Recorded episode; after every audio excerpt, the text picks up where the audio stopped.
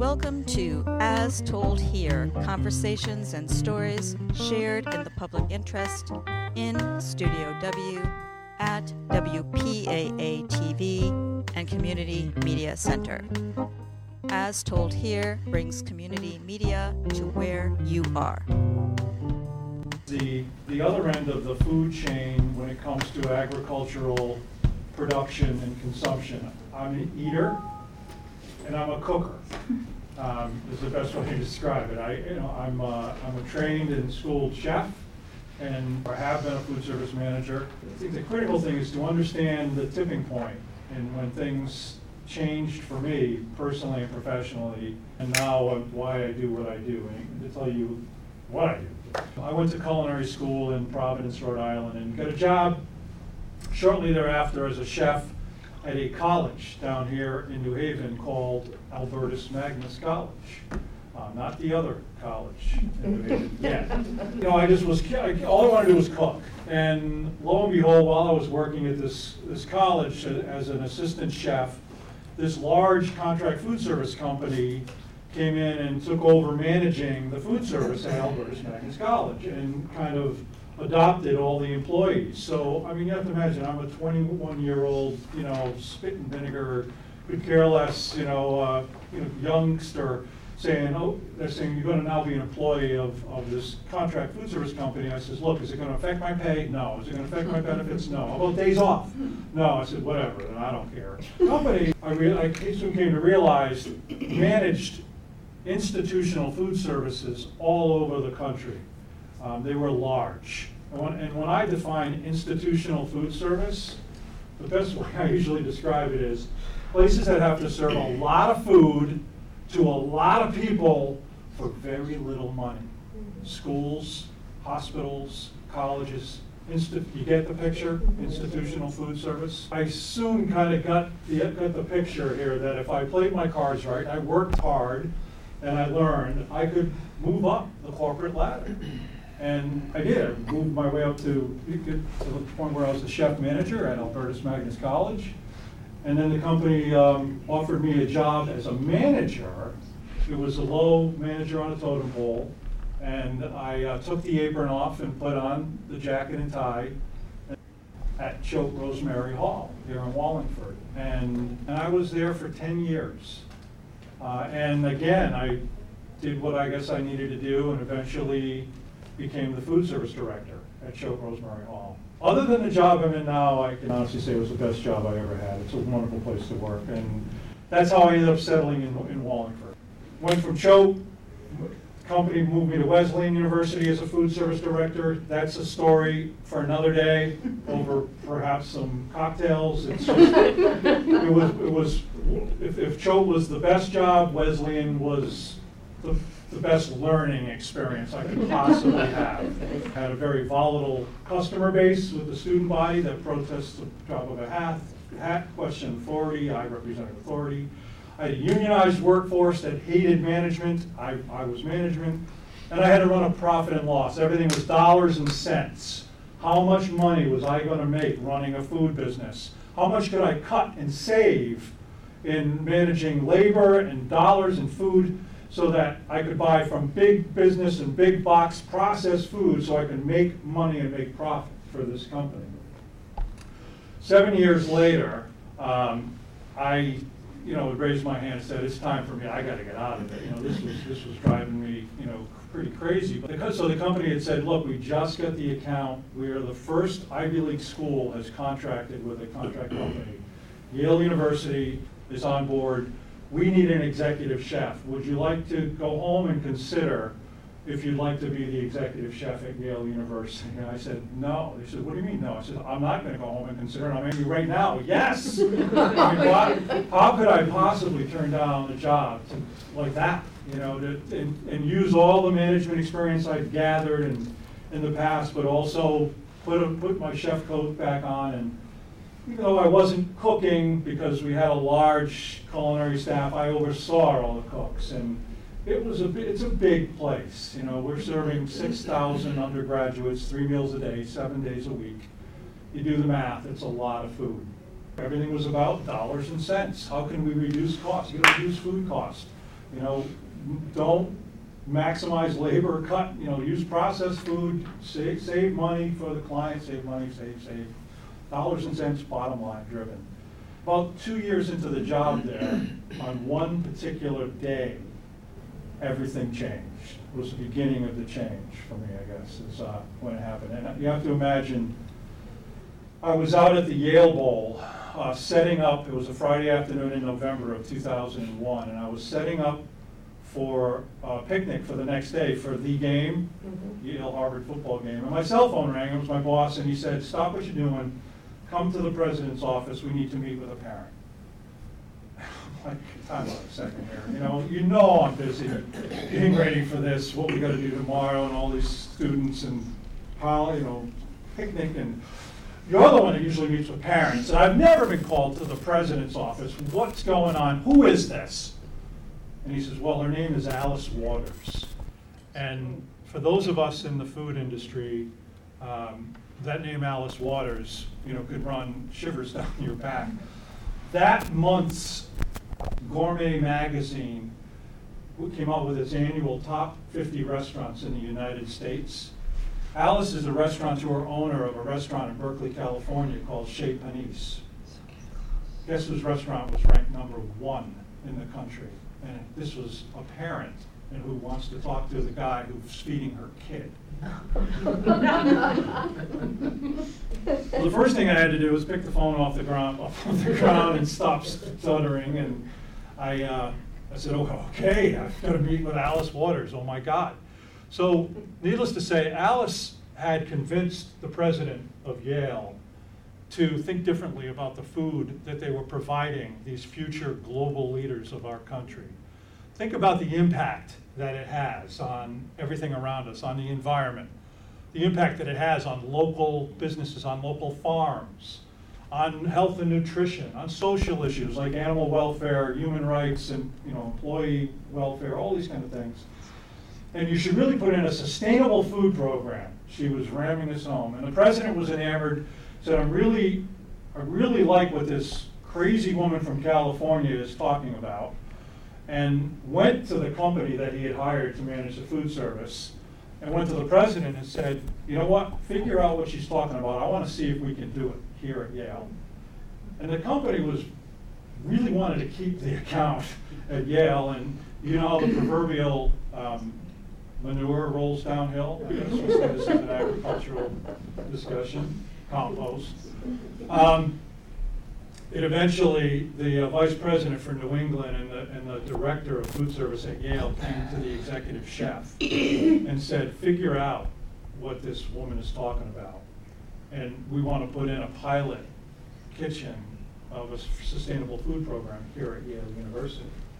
Now, I had been in charge of a lot of projects, a lot of fads, a lot of food things had come and gone over the course of, at this point, about, I'd already worked for, for this company, Institutional Food Service, for 20 years.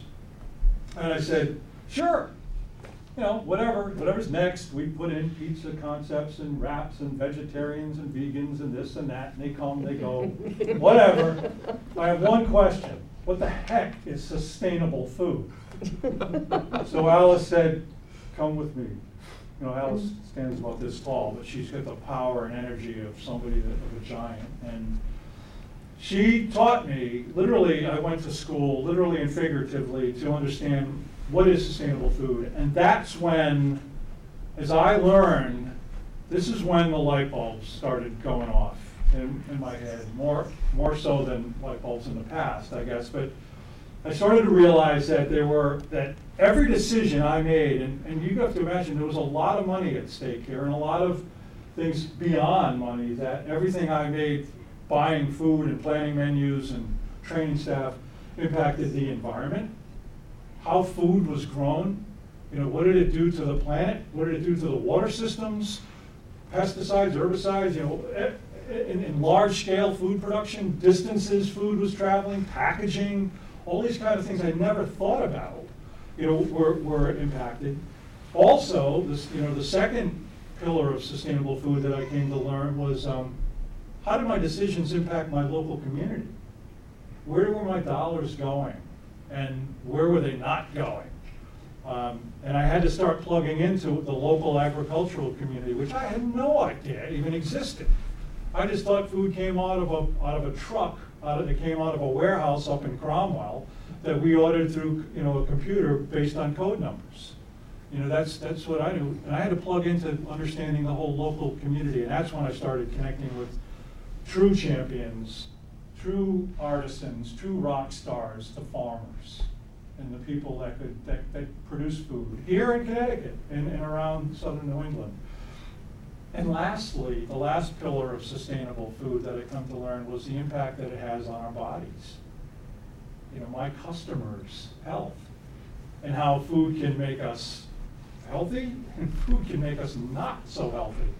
So when this went off and I realized that food was more about common sense as opposed to dollars and cents, and we said, we gotta figure this out. We had to do this. So Yale is set up to have thirteen residential colleges and dining halls.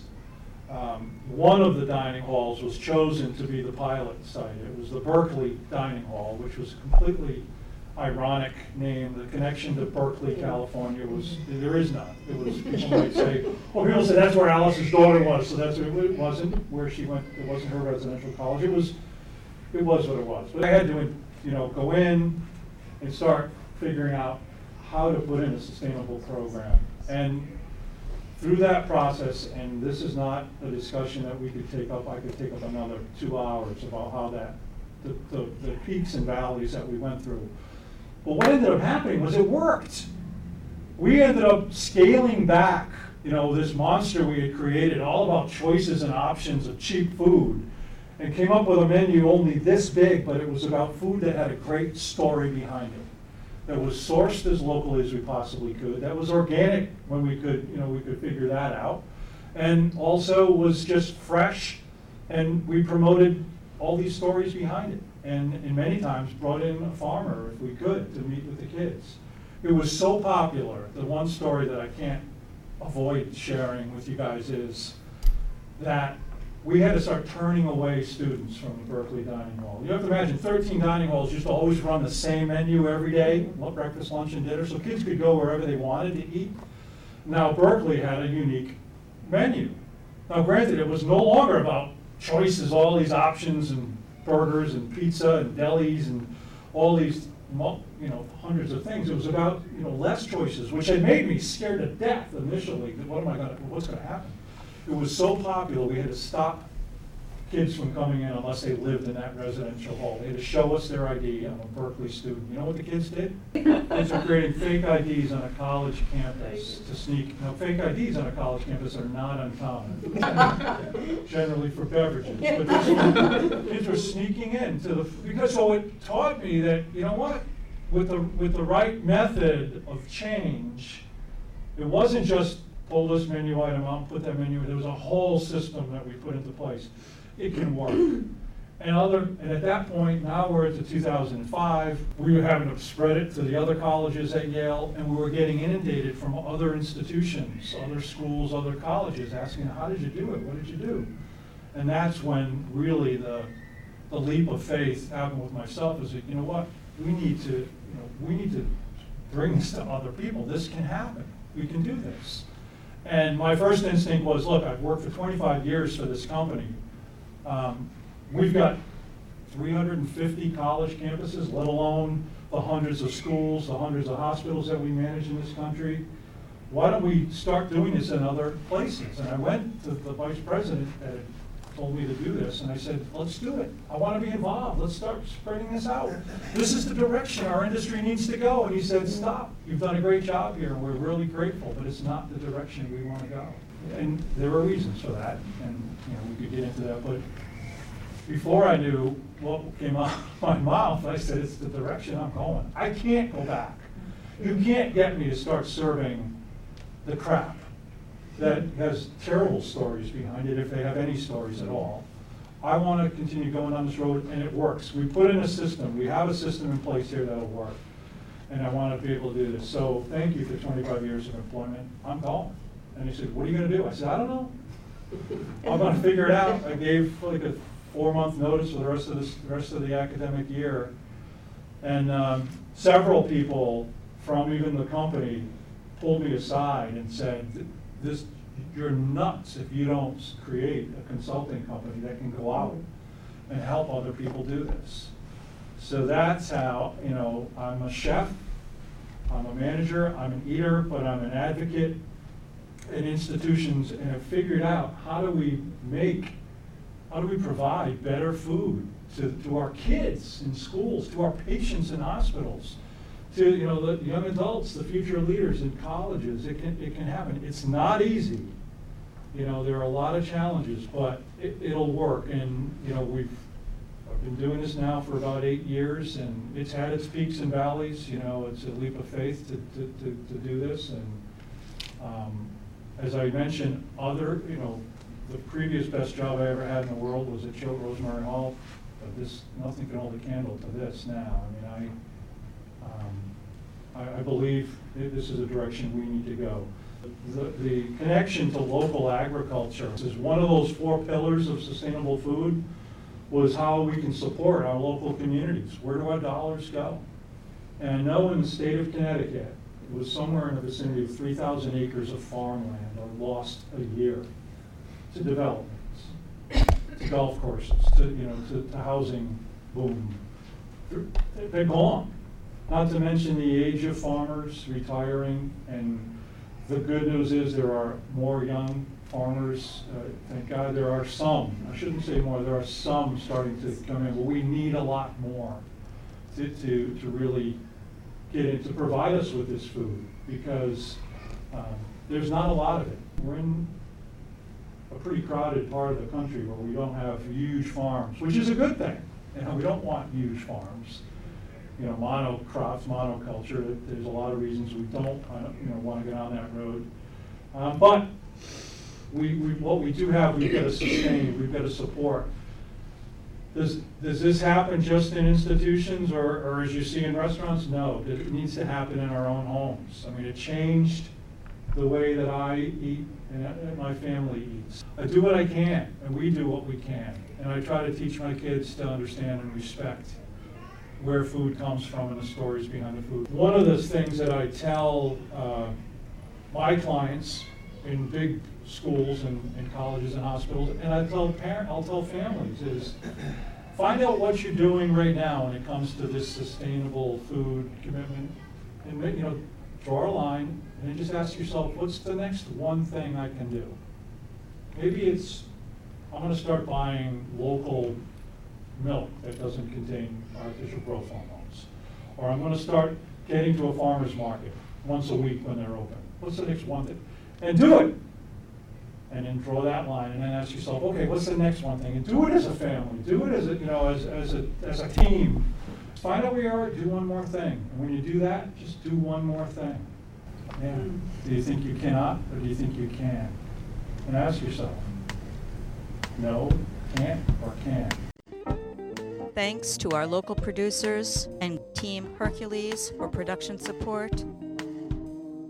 As told here, conversations and stories shared in the public interest in Studio W at WPAA TV and Community Media Center. As told here brings community media to where you are.